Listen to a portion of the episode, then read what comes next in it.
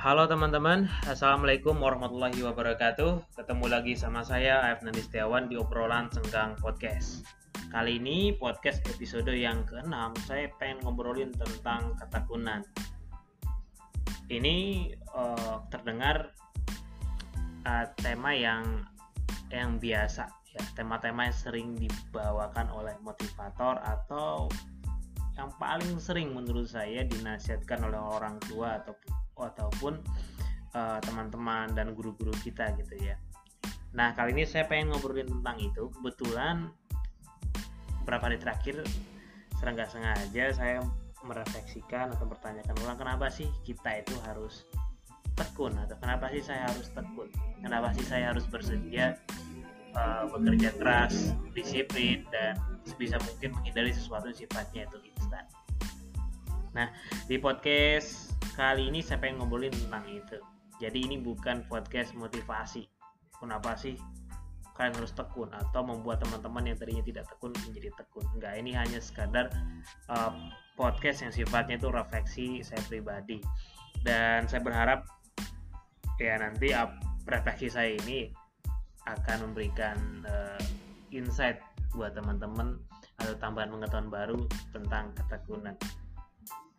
Oh ya, uh, buat kamu yang baru datang ke podcast ini, obrolan senggang, ini adalah podcast di mana saya biasanya rutin setiap minggu membagikan uh, pikiran, hal-hal baru, insight, insight-insight yang saya dapat dari uh, pengalaman hidup ya, atau bertemu dengan orang baru, atau dari buku-buku yang saya baca.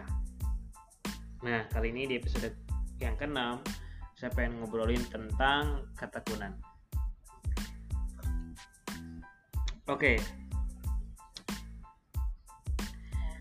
Uh, eh, ketekunan.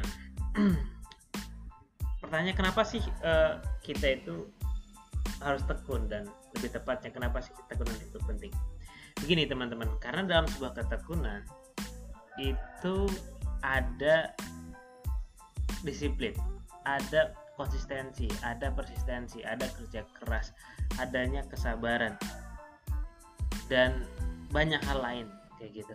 Jadi kalau kita sudah punya sifat yang tekun ya otomatis disiplin kemudian kerja keras dan sebagainya itu kita dapetin semua gitu kalau kalian milih oh saya harus disiplin saya harus kerja keras saya harus uh, persisten atau konsisten. Nah, ini hanya salah satu elemen-elemen ya atau beberapa beberapa elemen yang membentuk uh, disiplin eh membentuk uh, ketekunan kayak gitu. Jadi kalau teman-teman bisa disiplin itu belum tentu tekun. Ya disiplin dalam satu hal tapi ternyata dalam hal lainnya tuh enggak gitu. Atau disiplin aja tapi enggak enggak sabaran disiplin tapi nggak konsisten. Tapi kalau teman-teman memilih atau punya sifat yang tekun ya ya sudah pasti ya harus disiplin harus persisten konsisten sabar. Kalau ngaku tekun tapi nggak disiplin nggak sabar ya itu namanya belum tekun. Nah tapi terlepas dari yang terlepas dari itu semua hal yang paling penting menurut saya kenapa rasa tekun itu penting karena rasa tekun ini adalah salah satu yang membentuk suatu industri ya. Industri ini dibentuk oleh orang-orang yang tekun dalam bidangnya. Kita ambil contoh umpamanya industri otomotif. Industri otomotif itu dibangun oleh sekumpulan orang-orang yang tekun di bidang otomotif. Mulai dari bikin mobil uh, mulai dari merakit mobil kemudian mulai dari orang-orang yang membuat uh, dealnya atau membuat suku cadang kemudian orang-orang yang memasarkannya kemudian orang-orang yang menggunakan mobil itu ini adalah orang-orang yang tekun. Lebih tepatnya adalah kumpulan orang-orang yang tekun dalam bidang otomotif kayak gitu. Contoh-contoh pelaku-pelaku yang berhasil di industri otomotif ya kalau di Jepang ada Soichiro Honda terus ada perusahaan-perusahaan semacam Toyota uh, apa uh, selain Toyota member Jepang yang lain ada ada ada Yamaha. Yamaha bikin mobil apa enggak ya? Ada Suzuki dan sebagainya. Itu perusahaan-perusahaan Jepang. Kemudian kalau dari Amerika ada pabrikan dari Chevrolet kemudian yang inovatif dan futuristik. Sekarang ada Tesla. Terus kalau kita mundur lagi ke belakang ya penemu-penemu mobil di di, di tahap awal itu juga bagian dari kumpulan orang-orang yang mereka itu tekun di bidangnya masing-masing. Eh maksudnya di bidang otomotif ya ada nekun nekunin uh, gimana caranya bikin mesinnya itu lebih bertenaga lebih powerful. Ada yang tekun kemudian membuat mesinnya itu lebih hemat bahan bakar ada yang tekun membuat desain mobil ada yang tekun kemudian membuat suku cadang dan ada yang tekun untuk menjualnya uh, ke pasar. Nah kumpulan orang-orang ini kemudian menghasilkan suatu industri industri mobil jadi industri mobil sekarang itu yaitu hasil dari jutaan trial and error selama bertahun-tahun ya rajutan kesabaran dan sebagainya dari para dari para entrepreneur dan inovatornya. Kemudian eh, contoh yang kedua ya selain tadi otomotif, yang kedua itu yang paling sangat GitHub itu sepak bola ya, terutama sepak bola di Eropa. Saya nggak tahu kalau di Indonesia ya. Sepak bola Eropa, terutama yang di terutama Liga Inggris, Liga Spanyol, kemudian Liga uh, Liga mana lagi yang teman-teman suka ya?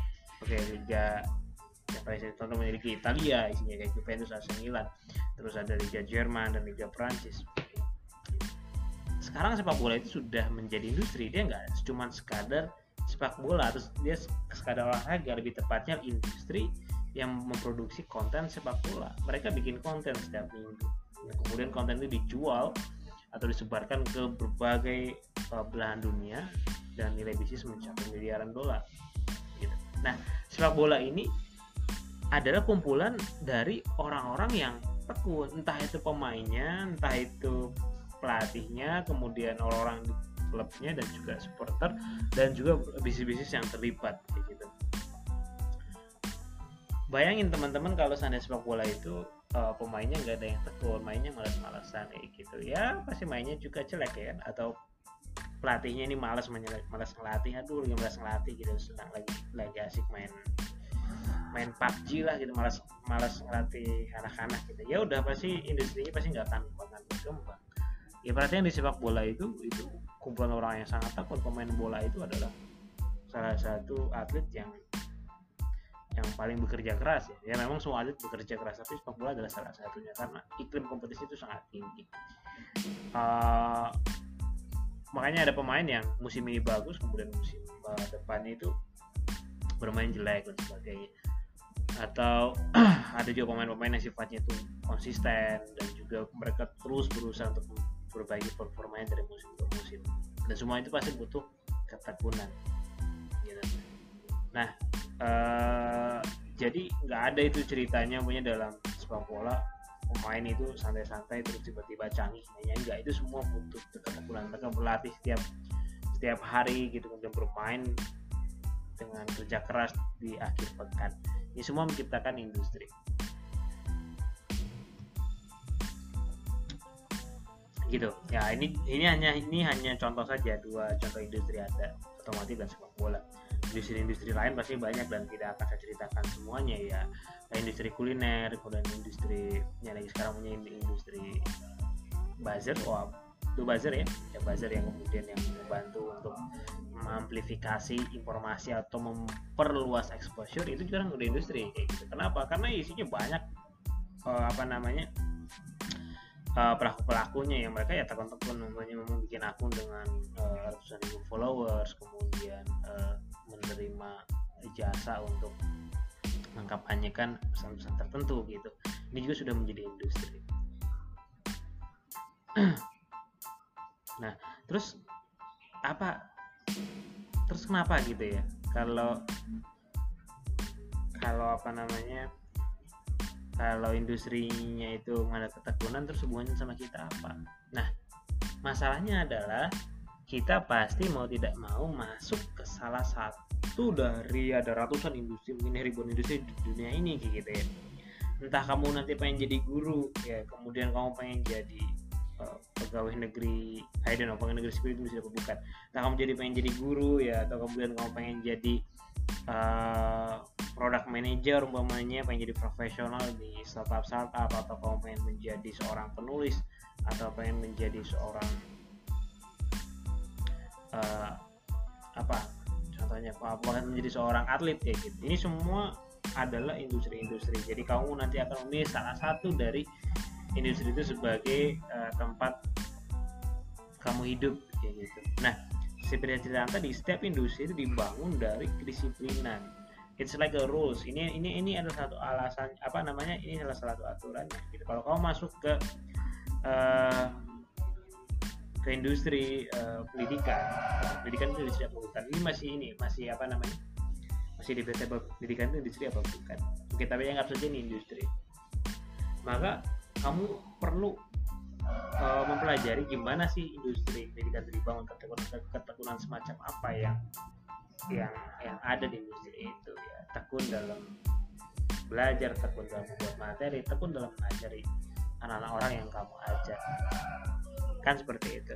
Kalau kamu umpamanya masuk ke industri ya sebenarnya masuk industri kuliner entah kamu sebagai bisnisnya atau sebagai pekerjanya industri kuliner dibangun oleh orang-orang yang tekun orang-orang yang apa namanya yang telah menghabiskan uh, jutaan trial and error gagal dan berhasil up and down dan sebagainya. Ketika kamu masuk ke dunia ini kamu akan mengalami hal yang sama pasti. Entah kamu itu sebagai uh, pelaku entrepreneurnya atau kamu sebagai uh, apa namanya employee atau pegawainya di sana.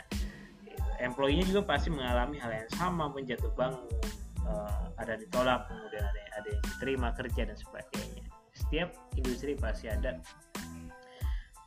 warna-warna uh, seperti ini gitu keterangan-keterangan seperti ini. Dan masalahnya adalah ketika kamu terbiasa untuk mendapatkan hasil secara instan gitu. Apa-apa pengennya instan nggak mau ada prosesnya gitu. Nggak mau ada uh, ketekunan gitu.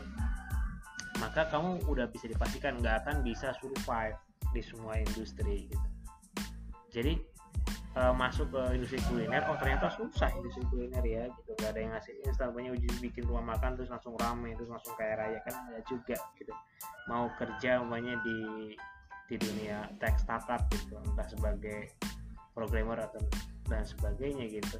Nggak bisa kamu punya belajar menulis suatu kode ya kan? Di suatu kode kemudian melamar di startup kemudian diterima dan dapat gaji besar. Nggak nggak nggak nggak segampang itu. Semuanya butuh proses. Nggak nggak bakal instan itu justru yang menjadi masalah adalah yaitu tadi kalau kamu nggak terbiasa terhadap suatu sifatnya itu proses di mana situ ada ada ada ketekunan dan kamu pengennya langsung canggih atau langsung instan kamu pasti nggak bakal bisa bertahan.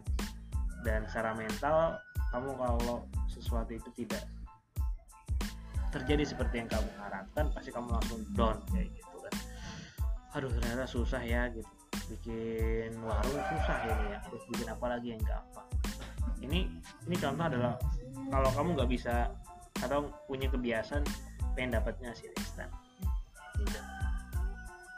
atau banyak kan sekarang cerita-cerita orang yang uh, kena tipu gitu investasi bodong dan sebagainya ini kenapa? Karena mereka sederhana gitu. Karena mereka pengen hasil yang instan gitu. Aku ngasih naruh duit sekian namanya sekian puluh juta nanti dapat return uh, sekian juta gitu. Bahkan naruh seratus ribu nanti dapat satu juta. Atau naruh satu juta dapatnya lima juta. Itu itu itu kan yang dia yang yang uh, ada di pikiran orang-orang yang uh, kena tipu investasi bodong. Banyak banget yang sekarang investasi bodong.